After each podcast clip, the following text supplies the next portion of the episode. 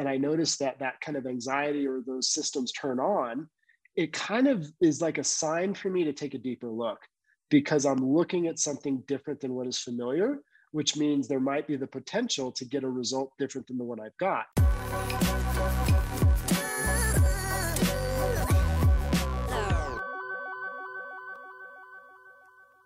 Hi, welcome to the Tarun Stevenson Leadership Channel. I'm your host, Tarun Stevenson, and we are all about helping you lead, communicate, and grow to your full potential. Whether you're tuning in on YouTube, Facebook, Instagram, or your favorite podcasting app, don't forget to subscribe and follow so that you can stay up to date with all our latest episodes. All right, here's the latest episode. Let's get into it. Hey, everybody, I'm here with Joey Klein, and he is the CEO and founder of Inner Matrix Systems, and they are focused on the art and science of personal development. Welcome, Joey, to the show.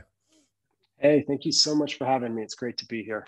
Yeah, it's great, and I've I've been uh, reading through some of your material and what you guys do, and I'm really fascinated, and I'm really looking forward to this conversation. So, why don't you give us a little bit of an overview of inner matrix systems and what you do because I've probably butchered the introduction and uh, I'm sure you can do it much better than I can.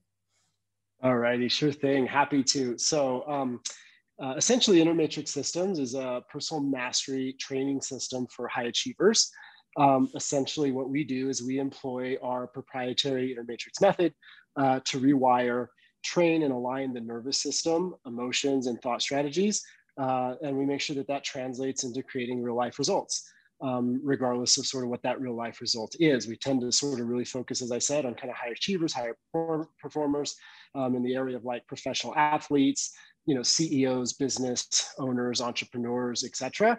Um, but we really do work with with people from every walk of life at this point in time, um, depending on on what people's focus is.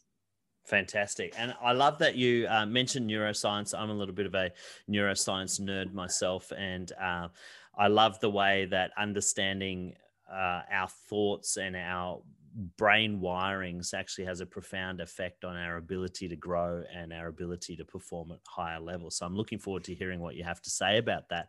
I'd like to delve into a little bit of your uh, backstory because you are a black belt in martial arts and you have incorporated some of the disciplines of martial arts into what you do. So why don't you tell us a little bit about that?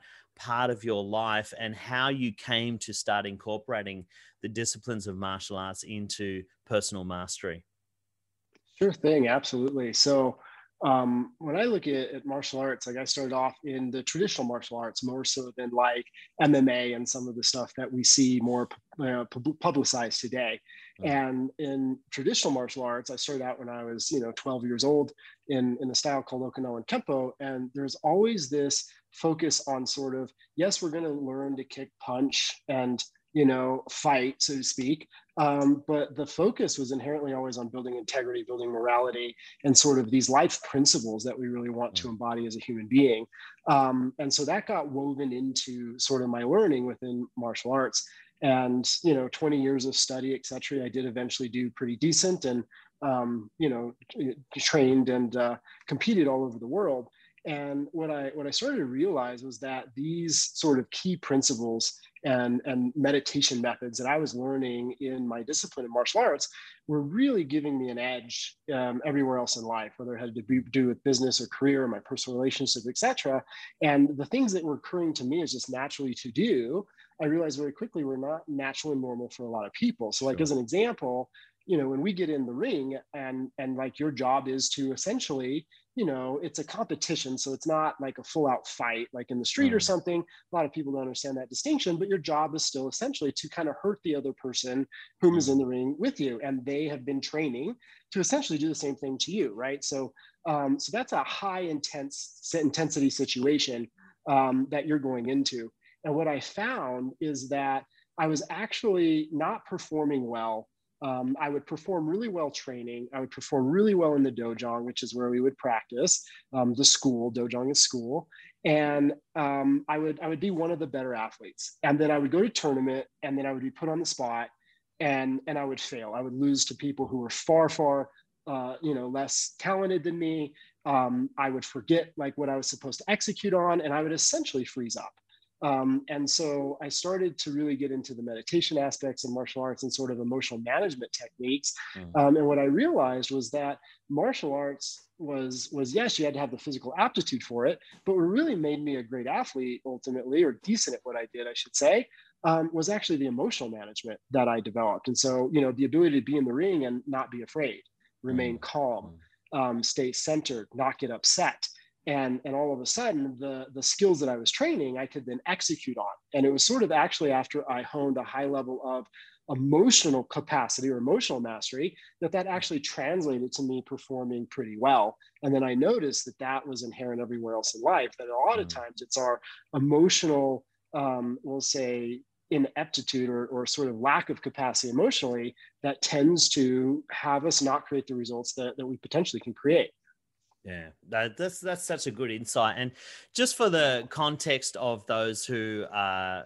maybe exploring this for the first time, you you've talked about meditation a couple of times in uh, explaining this. Now, uh, what are you referring to when you talk about meditation? Because I guess the the stereotype is the the Buddhist monk sitting on a, a hill with his legs crossed and you know uh, I don't know, we, whatever uh, he's doing. But like when, when you're talking about meditation in the broader sense of the word, can you give us something to uh, really peg down in everyday life for the person that pay, perhaps is not religious or perhaps doesn't explore it to the depths that some do? How do you incorporate mindfulness into everyday life? Sure thing, absolutely. So I think you're absolutely on track with what you said there. Like when a lot of people hear meditation, they think of you know a Buddhist monk or something like sitting on a rock, like trying to just clear their mind. Mm. And you know, from what I've learned, that's as far from internal training as, as we can get. Like that really mm. isn't the goal or the point, in my opinion. Um, and so I actually like to think of it more as internal training mm. um, as, as opposed to like meditation. So like for me, if we want to stay in shape, you know, you go to the gym and mm. you hopefully find a really decent trainer to kind of train you physically um, to be able to execute on what you want to execute on. Mm. And if you follow a particular forma- uh, formula, the body's going to adapt. The body is going to get stronger. It's going to become more flexible, and and like it translates to results as long as you're mm. following mm. the right training. And so when I think of internal training or meditation, it's the set of techniques that sort of develops those um, higher, uh, you know, emotional intelligent capacity. So like our ability to stay calm, even though we're in a stressful environment, mm. that's something we have to train. It's not natural for people to do that, right? Or, or same thing, like we all have the experience, especially today, of our mind just chattering all the time. And, and, and a lot of the times it can get focused on things that just isn't productive, right? Yeah. Obsessing about you know things that are going to go bad that haven't happened yet or the to-do list or how we're behind you know on our on our things that we need to get done and so on and so forth and so with the right internal training techniques or meditation we can actually teach the mind working with the neurology of our brain uh, mm. to, to focus inherently in a way that is unnatural or uncommon for most people to do and yeah. when we can focus for extended periods of time and really get the mind to pay attention to what we want it to pay attention to, like results and outcomes, as opposed to say problems and challenges. Uh, that that matters. Like that translates to a much better quality of life inside of the way we're currently living, as well as ultimately results that we want to aspire to. And if we don't train these internal internal capacities, you know, our emotions and our mind, then they're going to do what they've kind of been doing already or what they've been conditioned yeah. to do by way of our environment or you know our family influence or society influence etc and more oftentimes than not those thought strategies that we currently engage in or the emotional patterns that have gotten sort of trained within us um, you know, oftentimes are, are keeping us from the results that we want to get. And I think a lot of people don't realize that we can actually train emotions. We can we can right. teach ourselves or or train ourselves to, to feel more peaceful, to feel happier, to feel optimistic. Um, that's a training. That's a process. Mm. It's not just something that sort of happens, right? It's not it's not either here or not there. And I think a lot of us we've gotten caught in different um, you know experiences of being within ourselves and that oftentimes keeps us from the quality of life we want and the external results that we want to get. So I really focus on, hey, let's look at, at meditation or internal training as just like this practical strategy and step-by-step process that we can engage in to really maximize the potential of, of our mind and our emotions so that we really do create from, from the inside out in a very practical and pragmatic way. Yes, that's that's great. So you you said there that um, managing your emotions in uh, highly intense or confronting situations is not a natural thing to do. Uh, I read uh, you say in another place where if somebody kicks you in the face in the ring, your natural instinct is to get angry and to fight back. But the way you win in that combat situation is to be able to regulate your emotions and to stay calm in the moment and stay focused on on the task at hand. Um, there's some really interesting neuroscience around our uh, instinctive responses and how they control our emotions. Why don't we, before we get to the practical steps of how to manage emotion, why don't you tell us a little bit about the uh, the neuroscience behind how your emotions and your instincts are connected and what that does for us um, in in those times when we're confronted. Yeah, sure thing. So what, what a lot of us don't realize, and, and I sure didn't in, in, in the, you know, when I first started this work, is that our brain actually is sort of hardwired in many ways to sort of work against us when it, when it comes to really wanting to thrive in life or, or create something um, that, that where we're really uh, executing in an outstanding way because our brain hardwired is really designed and it's been doing this for thousands of years and it's getting better and better at this all the time is really it's getting it's gotten good to kind of assess potential threats and avoid them right like that's that's sort of what the neurology of our brain wants to do uh, another way to say that is it wants to maintain status quo whatever yeah. that is for us whether status quo is a pretty decent life or when we've gotten caught and we're in a bit of a struggle the brain actually isn't interested in alleviating the struggle it's interested mm. in surviving and so, if we know that we've gotten through life struggling, as an example, um, the brain goes, "Hey, let's maintain this because even though it's it's a challenge, we're surviving. We got through one day, we can get through another day." So even when better things come along or opportunities come along, you know, we actually have the same fear response to positive things that show up in our life as we do quote unquote negative things or threats. And essentially, the same fight or flight mechanism turns on for us. And so, for most of us in our daily life, um, fight or flight does not actually look like running away from something, although it can. And, and it doesn't look like it did for me, where you're actually punching and kicking somebody. Like, mm. hopefully, we're not getting fights every day. Like that, that's a, that's not a good thing, right? Um, but uh, but what happens is, you know, we uh, you know we we look at um, you know we get a bad uh, review as an, yeah. an example those fight or flight mechanisms relate to that as a threat, mm. even though mm. we're okay right? Or, you know, maybe we get some critical feedback from a loved one or a family member um, where, you know, they're, they're maybe upset that we loaded the dishwasher improperly, you know, just these yeah. little day-to-day things that occur to the brain in the same way as you're in the ring and somebody's about to punch you yeah. and we actually are in danger right the brain doesn't distinguish between these things and so what happens when we go into fight or flight is the brain stem lights up which is that part of the brain that's in the back of the head connected to the spinal cord you know the limbic system is our emotional brain it becomes very active and the mm. prefrontal cortex directly behind the, the forehead literally just kind of shuts down or deactivates prioritizing you know i need to survival. fight or run mm. right survival mm. Um, and so if we can kind of learn to turn those neurological mechanisms off in the brain and tell the brain i'm safe i'm okay we yeah. can turn off that fight or flight response which is also connected to our uh, sympathetic nervous system, which is why a lot of us inside of like just low grade consistent stress, you know, ends up with like autoimmune disorders or, or you know, mm. fatigue or, or overly tired is because a lot of us today, we're, we're kind of running on a constant low stress state, some of us yeah. medium or high stress state, depending mm. on what our world looks like. And we're not turning that off, neurologically yeah. speaking. And our biology was not designed to function that way. We weren't designed to be in a fight or flight state on a perpetual basis. That was like danger's there, danger's gone. Okay, it should turn off right away. Yeah. And we should yeah. really only be there from a nervous system perspective, like like 1% to 5% of our existence. But a lot mm. of us, it's become 95% of our existence, this kind of low grade fight or flight response. So yeah. if we can get the sympathetic nervous system to calm down, we can step out of fight or flight, we mm. activate the prefrontal cortex, that region just behind the forehead. And that's the region responsible for creative thinking, uh, activating experiences such as peace and inspiration, passion, joy, etc. Mm. And it gives us access to critical thinking, creative thinking, and intuition. And so what happens when we're in that low grade fight or flight response, neurologically speaking, we actually have no access to creative thinking and critical thinking, mm. which is why we kind of look back and go, why did I do that silly thing? Or like I used yeah. to do in martial arts where I would freeze up and not perform well or forget mm. things that I'd literally practiced thousands of times. I would just forget what I was supposed to do and wouldn't be able to find it because my brain literally wasn't giving me access to the things that I knew very well. So when I could mm. get my brain into the right sort of working condition, where I could then essentially execute at the level in which I trained to do, now we're able to not only operate at our highest levels, but we're able to grow and, and really and really prosper um, just by putting our, our nervous system in the right state, right? Getting that sympathetic nervous system off, get the parasympathetic nervous system a little bit more activated more of the time, um, and then the prefrontal cortex operating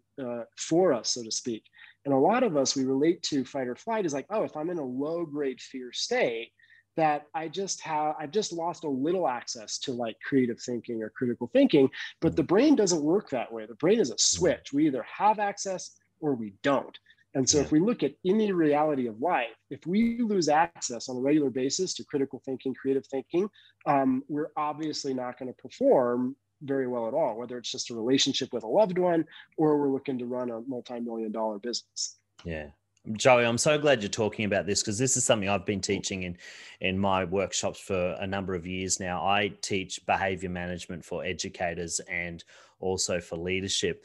And one of the things that I talk to them about is is how your emotions don't have language. They don't actually process the uh, the danger or threat. They feel the danger and then they activate that instinctive response. And it's really being able to stay calm enough to activate your prefrontal cortex and actually think through or uh, inform your in, uh, instinctive responses to the correct threat rather than just feeling it. So it's it's so good to hear somebody else talking about this, and uh, it's if if somebody is hearing this for the first time and they're thinking uh, maybe that's a challenge I have, you know, they they feel emotionally unregulated, they feel like they don't uh, respond to stress well. What are some of the practical steps they can take to start getting this uh, system under control, the sympathetic nervous system under control? Yeah, so I think um, you know we can break it down into three key steps uh, to get started and and i think the first step is is becoming aware of where we're at um, and and starting to know just sort of how we how we perform. What do we do uh, after we kind of sent you know come in touch with with where we're at? So so as an example you know there's been a variety of times and you know i still mess it up frequently and, and regularly today. Uh, you know i get caught like it's like when we feel angry if we can get decent at noticing that we're upset right? Hey in this moment i feel upset. Or if we don't have the language for naming the emotion that we're feeling, just sort of noting, hey, in this moment, I'm in a fear-based state, or I feel a bit contracted, or my word is I feel amped, right? Sometimes I go, I'm a little amped. I need to be aware, right?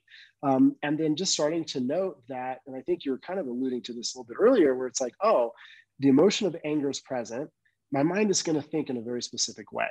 Like when I'm angry, the things that are that occur to me to do that fee, that seem like a good time uh, that seem like a good idea at the time are terrible ideas, right? And I know that because I've gotten upset enough and then done things that occurred to me as good ideas and then sort of stepped out of feeling angry and upset and then sort of re uh, you know sort of sort of touched in with what I did and then i'm like oh my gosh i hope that person still wants to talk to me tomorrow right? Or i, I hope i still have a relationship. Because it's like like when we're no longer angry and we look at the way in which we behaved or the action we took or the email that we sent right? Sometimes we we do the vomit email when we're upset and then we accidentally hit send and and then we read it the next day and we're like oh i hope i still have a job right? Mm. um, and so it's like when anger is present, my mind thinks in a very particular way. And so if I just take note of that, whether I can do it while it's happening or I can reassess it afterward, that's going to teach me to see where I am. Yeah. And so I think a lot of people think of emotions as a way to evaluate what's happening. Like oh i feel angry so that must be something bad happened or yeah. you know i've been disrespected or something's wrong and so i relate to emotions and i train people to relate to emotions very differently um, it's a small adjustment but it makes such a big difference mm. i look at emotions and as an indication of where i am so mm. if i'm upset i know i'm not about to perform well um, I'm in that fight or flight response. I'm perceiving a threat that most likely is not there, mm. and I'm not ready to move forward and take action. Like anger tells me that my next step is to kind of activate the brain get yes. back into that parasympathetic response, get inside my prefrontal cortex, get calm, get relaxed, so I can literally access a higher emotional intelligence. Because when I look at ways in which I perform when I feel inspired, or I feel joyful, or I feel compassionate, and then I look at how the mind thinks and the things that occur to me to do, right? It can literally be the same person, right? Like mm-hmm. my girlfriend is in front of me. And it's like I'm upset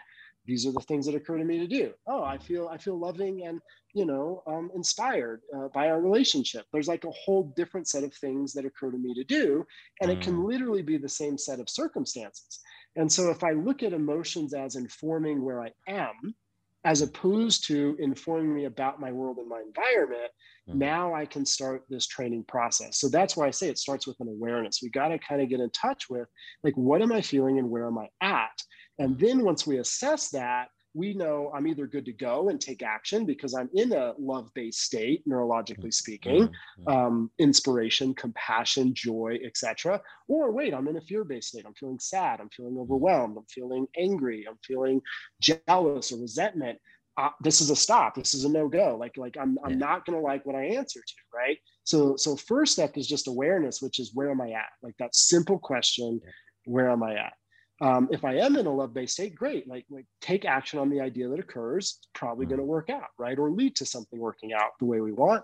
If we're not in that state, which is more often than we all think, then next step is we've got to tell the nervous system that we're okay.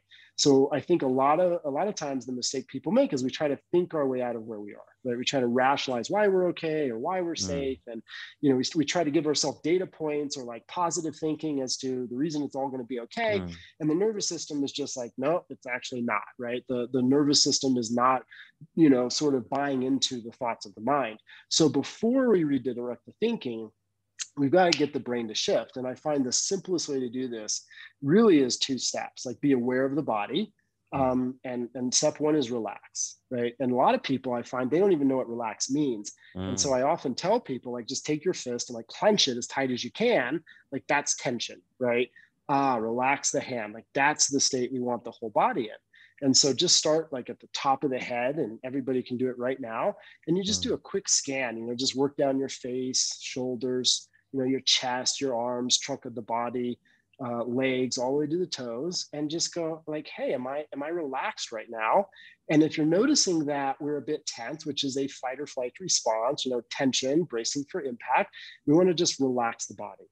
And then as we relax the body, you know, combine that with a method of deep breathing. I find um, what I call the four-sided breath is most effective. This is something I learned in my martial arts training, mm. and it's as simple as you just touch the tongue to the palate of the mouth, inhale through the nose for a four to five second in count, then pause, hold the breath at the top of that inhale, maybe one or two seconds, exhale, four or five second out count, and then pause, hold that breath for one or two seconds at the bottom of the out breath, and then repeat the breath. So inhaling through the nose, two, three, four, pause, hold, and then exhaling, two, three, four, pause, hold and just repeating that breath cycle while relaxing the body, tongue at the palate of the mouth, and doing your best to breathe from your stomach, your abdomen, as opposed to the chest.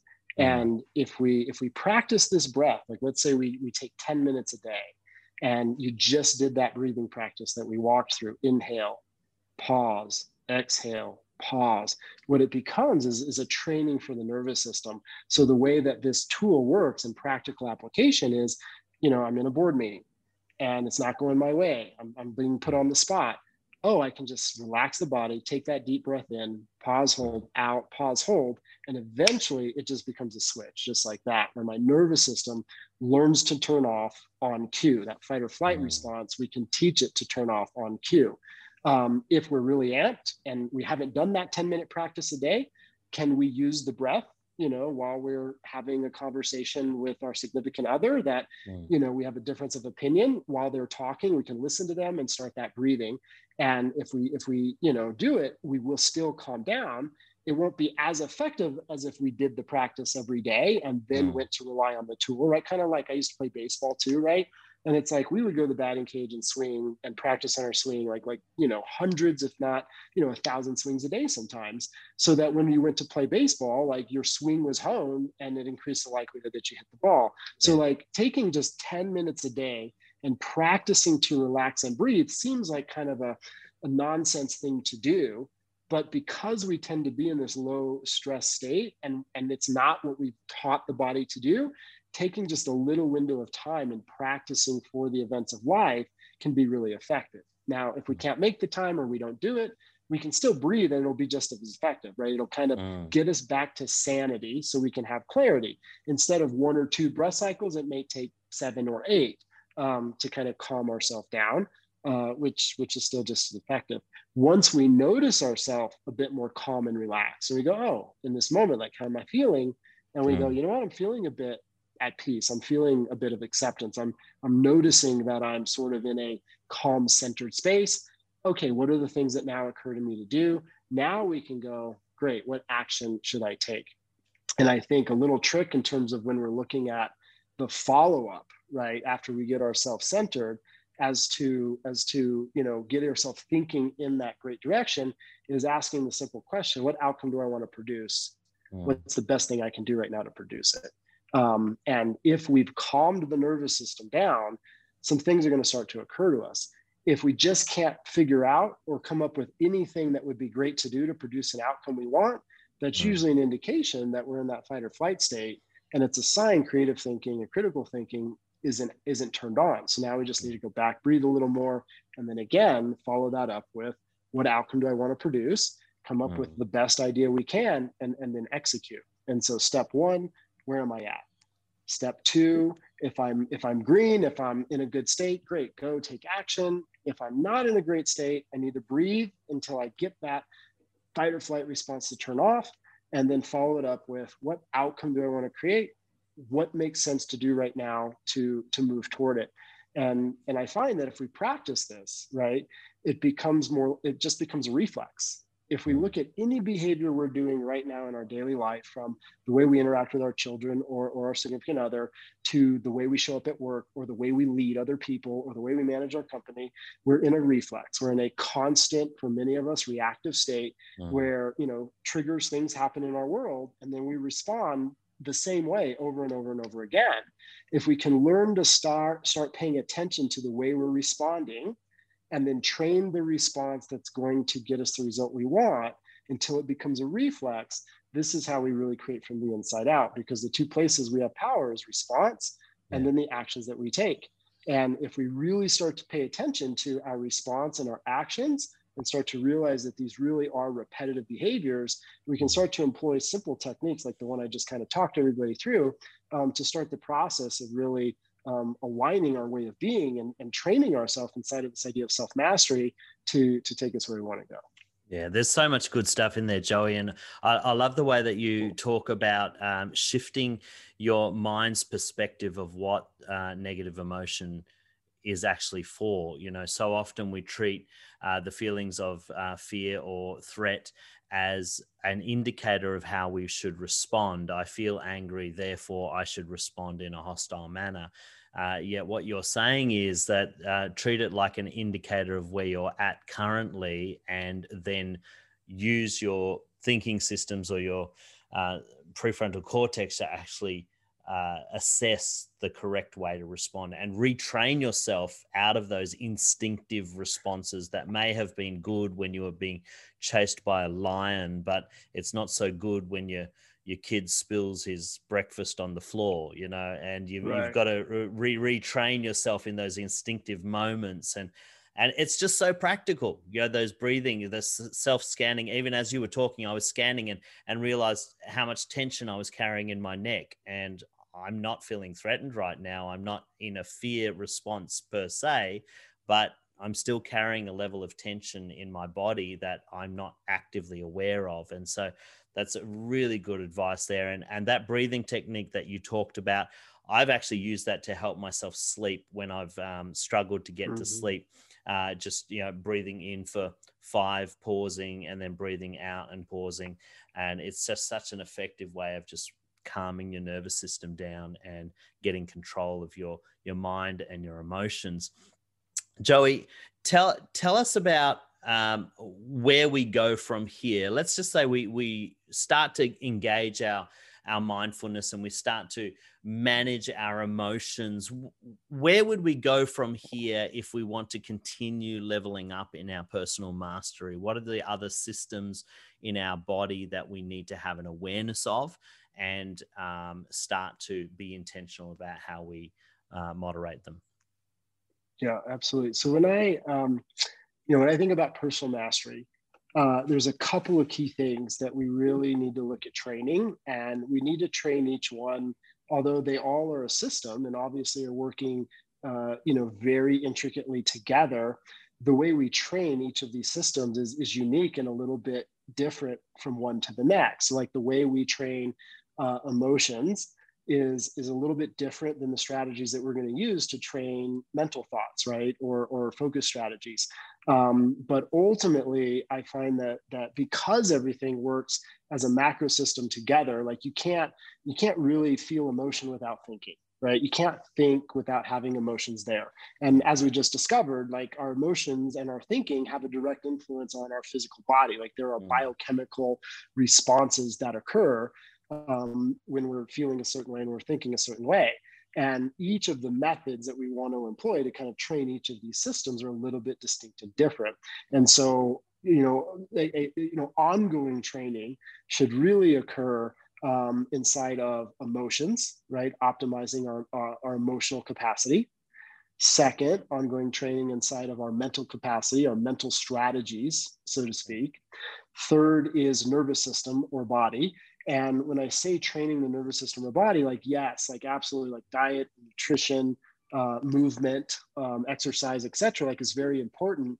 But more important, I'm speaking to how we directly train um, the brain and the nervous system to sort of be in that more parasympathetic nervous nervous system state, so that we're really teaching as a reflex our nervous system to maintain an optimal state of performance, so it doesn't kind of switch back to these you know sort of habits if you will. Now of course like diet and nutrition i put in that category of, of nervous, nervous system as well because a lot of times if we want to feel peaceful but the way we're eating is causing insulin spikes throughout the day because we're relying on a lot of sugar or something like this it's much more challenging to to manage um, emotions and and to maintain uh, you know higher emotional states such as peace or optimism or tranquility or you know passion inspiration etc so even though we train those differently like we train the body a little different than we train emotion it's all interrelated. So we, we really do if we want to really create high capacity in these areas um, or just proficiency even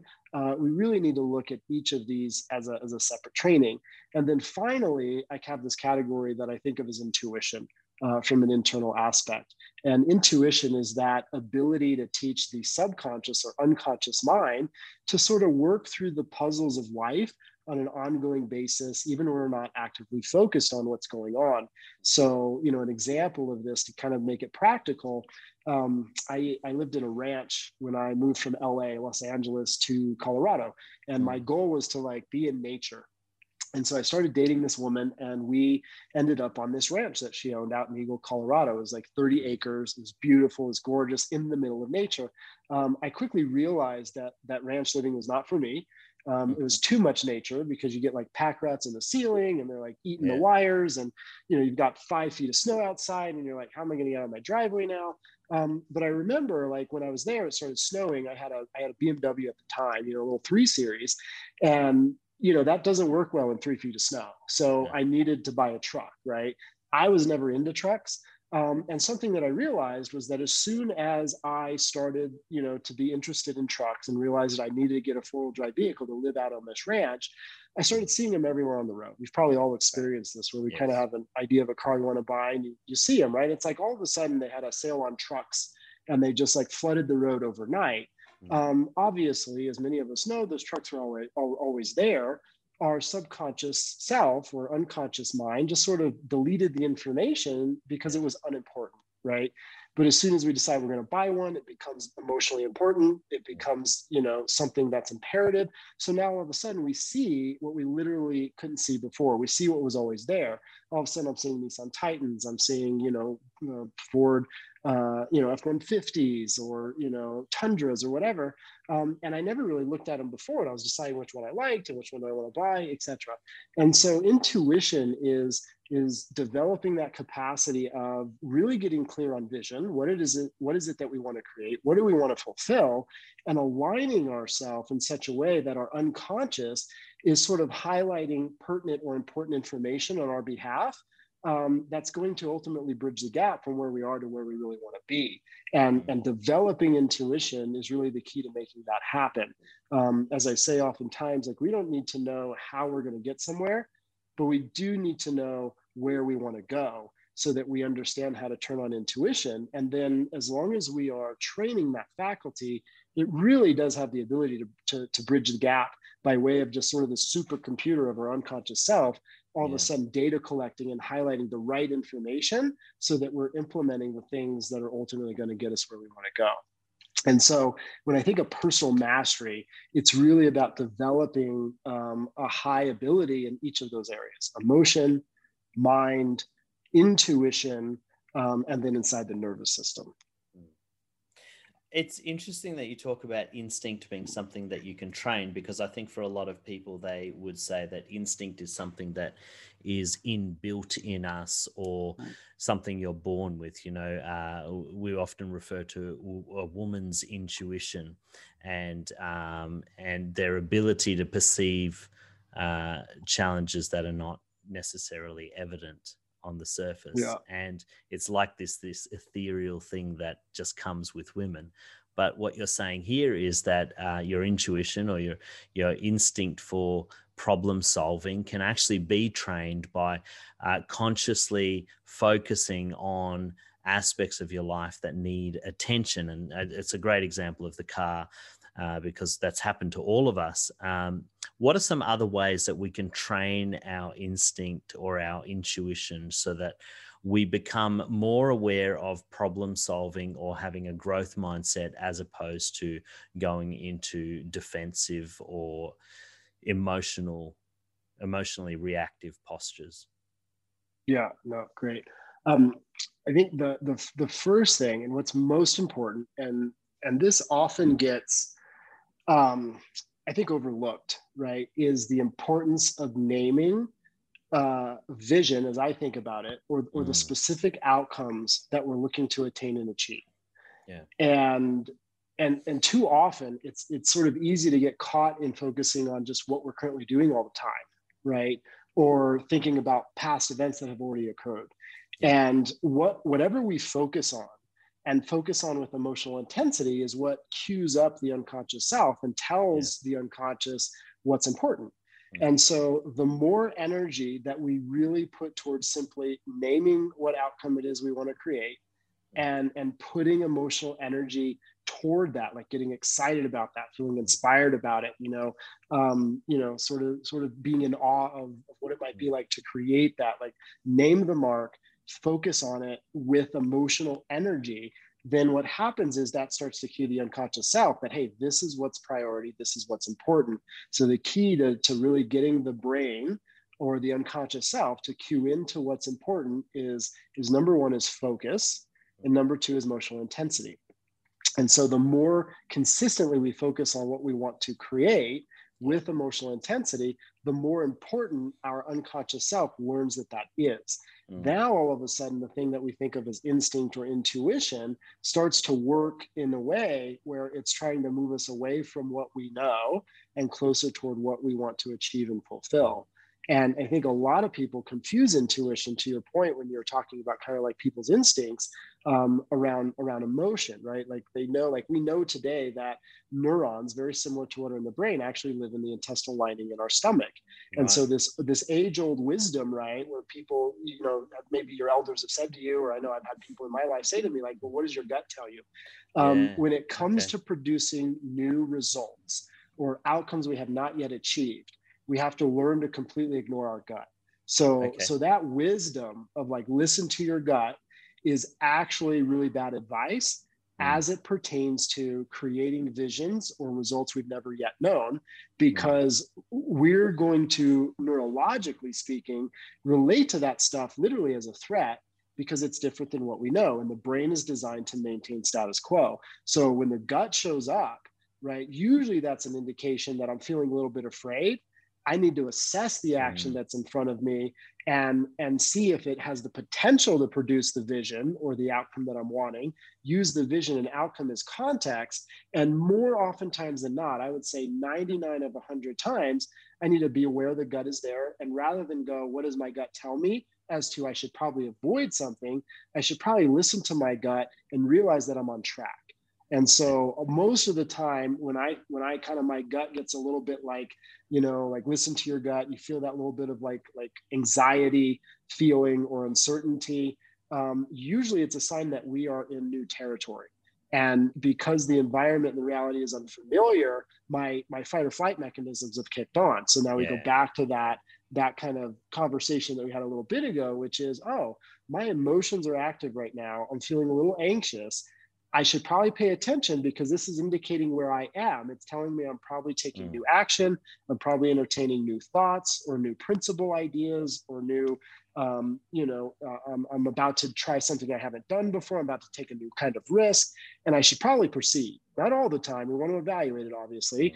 but but more often than not, it's actually telling us that we need to move forward, obviously with caution and calculated risk and all that. But but too often we kind of listen to those quote unquote instincts um, mm. and and we go the opposite direction of the way we should go because of how we feel mm. so what you're saying is those uh, neural receptors in your gut uh, closely linked to your emotional uh, defense mechanisms or emotional systems that um, are designed for self-preservation and they're not necessarily a good indicator of how to master yourself or how to improve yourself. They're better for those situations where you maybe find yourself in a dangerous situation or a, a threatening situation that you have to uh, pay attention to it. Is that what you? Yeah, exactly. Yeah, because yeah. like like literally, we have the neurons in, in our brain Mm. There's neurons similar in the intestinal lining of our stomach. And so wow. when the fight or flight systems in the brain get activated, yeah. right, we're, we're out of status quo. Status quo mm. is just anything familiar. So as soon as we're out of status quo, those neurons in the brain talk to the neurons in the gut because in order to flee or fight and have the most energy to do so, those are there to basically tell the digestive system to stop because right. we don't need energy for digestion mm. if we mm. need to get out of there or if we need to defend ourselves. We need yeah. all of the energy that we can possibly muster to yeah. fight off the attack or to run away. And yeah. so when we really look at how the body was created and how these systems are working, really the only thing that our gut is telling us is that we are in unfamiliar territory. Because right. the brain's job is to maintain status quo. Like the brain is going, are we safe? Are we okay? And the mm. way that our brain knows that we're safe and okay is basically our reality is familiar. The thoughts mm. we're thinking are familiar, the emotions are familiar and known, the way people are behaving around us is familiar. You know, I noticed that we even like assess threats to just different ideas, right? Mm. Like like you just sort of talk to another human being and they present uh, a difference of opinion. You know, they share uh, a different, uh, you know, they have a different idea about life as us, and we're ready to fight. You know, we want to yeah. defend our point before we even consider whether or not they might have some wisdom there, right? Yeah. And so, like literally, our brain is designed to just maintain status quo, like like mm. like maintain our current reality. And so, if we want to thrive, if we want to do better in life, if we want to create a new and different reality than the one we know today, our brain is a little bit hardwired to work against us. And so, mm. the way that I kind of trick the brain, so to speak, or or because we're not going to change how these systems work, right? They've been doing it for thousands of years. They're, they're not going to change how they function and operate. But what we can do is we can educate new threats. So, as an example, I've taught my brain to assess fear as a threat, to assess anger as a threat, to assess sadness as a threat. So, meaning if I go to those place of like anger or resentment or you know overwhelm, I know that I'm about to do something that's going to cause me more pain. It's going yeah. to cause me to not get the result. And because I've reinforced this idea, now when I when my when I my system gets activated, right, it gets it gets triggered and it kind of mm-hmm. lights up, and and I, I feel a bit resentful. I feel angry somewhere. I go, oh wait a minute, like like I'm about to do something destructive and dangerous because of the emotion that I'm in. And so it cues me to pay attention, be aware of where I'm at, shift where I am, and then assess moving forward differently right mm. or i use it as sort of like a radar device um, if i if i have a job opportunity come my way you know or or a business opportunity that that mm. somebody brings me um, you know that that i might be able to engage in and i notice that that kind of anxiety or those systems turn on mm. it kind of is like a sign for me to take a deeper look because i'm looking at something different than what is familiar which means there might be the potential to get a result different than the one I've got. Now, of course, we need to evaluate it and make sure that you know it's not going to potentially lose us all our money or something like this. Mm. Like, and what I'm not saying is that just because that system's there, that we should go do something. But it, but it does tell us we should take a, diff, a deeper look because we're probably about to move in the direction of new information and yeah. new information, whether it's experience or knowledge or um, you know environment, uh, it's going to be necessary for growth and and to create new results. So we need to start to distinguish the difference between you know avoiding a situation because I'm noticing it's about to repeat a a uh, potential you know painful event, as mm-hmm. opposed to I'm avoiding it just because it's new. If it's new, we should probably engage it. Um, mm. If it's sort of a road we've gone down before, okay, we might want to center ourselves and choose not to engage but start to learn to listen to that response differently. Yeah, so good.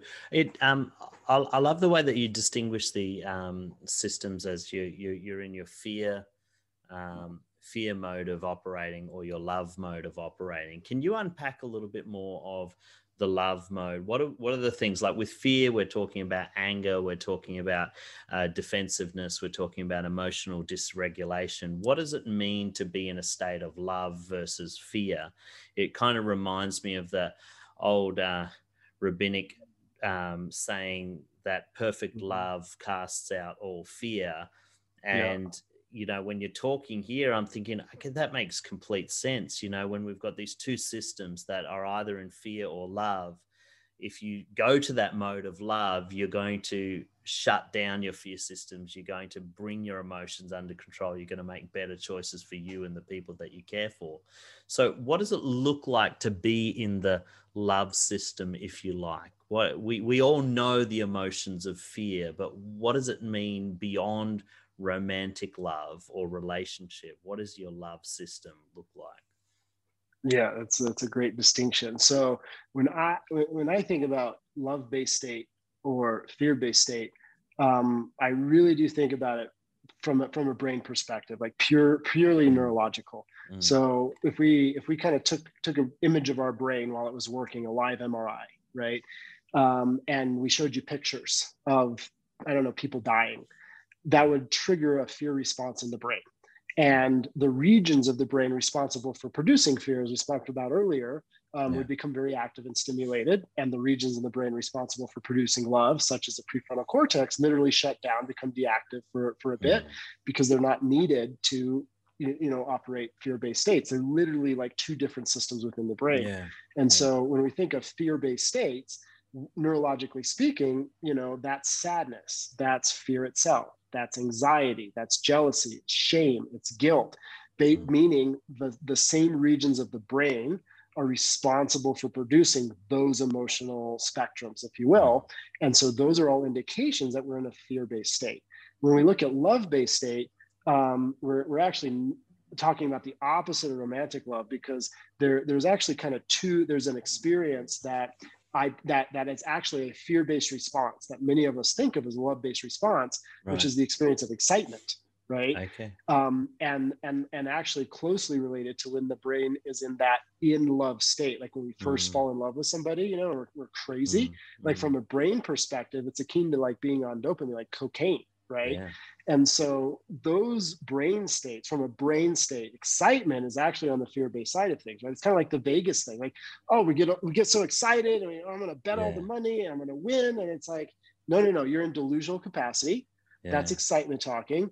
You're about to lose your money, right? So, so that's actually from a brain perspective. Those are actually fear-based responses where we want to like pay attention. Now, if we look at love-based state, uh, prefrontal cortex is the primary region of the brain responsible for producing love-based experiences. So love-based states neurologically are love itself, um, euphoria, peace, mm. compassion, joy, happiness, inspiration, passion, um, and we could go on and on with that list, right? Peace as an example. And so when we're experiencing those sensations, we know that our brain is in an optimal state. It, it's functioning in an optimal place. And we're accessing quite literally our higher intelligent capacities um, by way of sort of embodying those higher sensations. Yeah. And so emotion is a great way to learn am I on a love based side of things or am I on, a, on the fear based side of things in terms yeah. of where my brain is functioning? Wherever we spend the most time is what's going to be easiest for us to access. So if I practice turning my nervous system on, meaning relaxing the nervous system and, and really activating love based states such as joy and happiness and peace, the more time I spend there, the easier it is to access those experiences and the more prevalent they're going to be in my life. The more time I spend anxious or angry, the easier it's going to be to get there and the more prevalent those are going to be in my life. And especially because these are really two completely different systems working in the brain. One is either on and the other is off, or vice versa. Um, the more consistently we can turn on these love based regions of the brain, the the harder it is actually to trigger the the fight or flight response over time.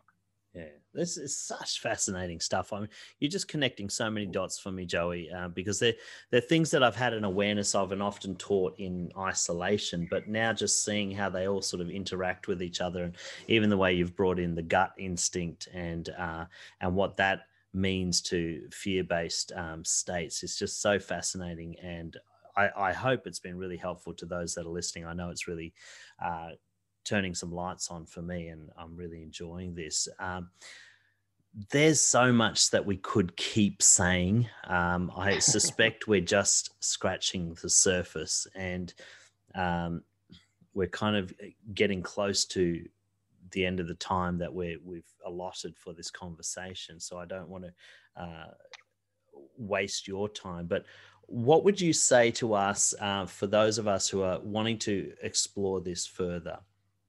What are some tips that you can give us uh, to help us to continue down the path of personal mastery and high performance um, living?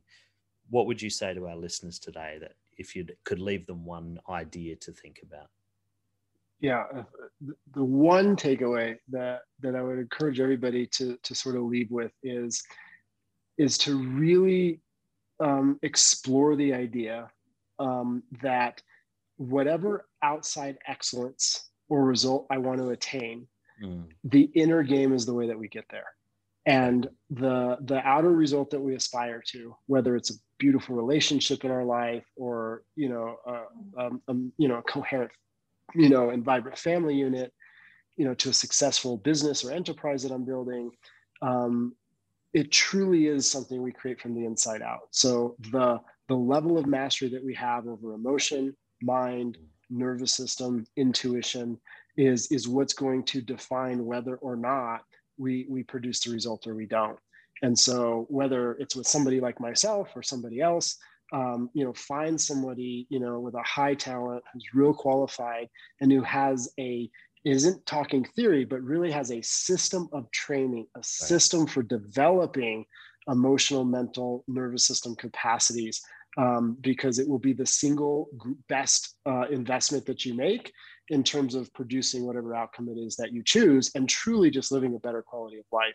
Uh, early in my career, I, I had the opportunity the first set of clients that I really coached or worked with because I was training internal training or meditation methods, and a prominent psychologist was referring me her clients. Um, I got to see firsthand people who you know lived in Bel Air and had three houses all over the world, and you know a billion dollars net worth or a hundred million dollar net worth, and very famous people, etc.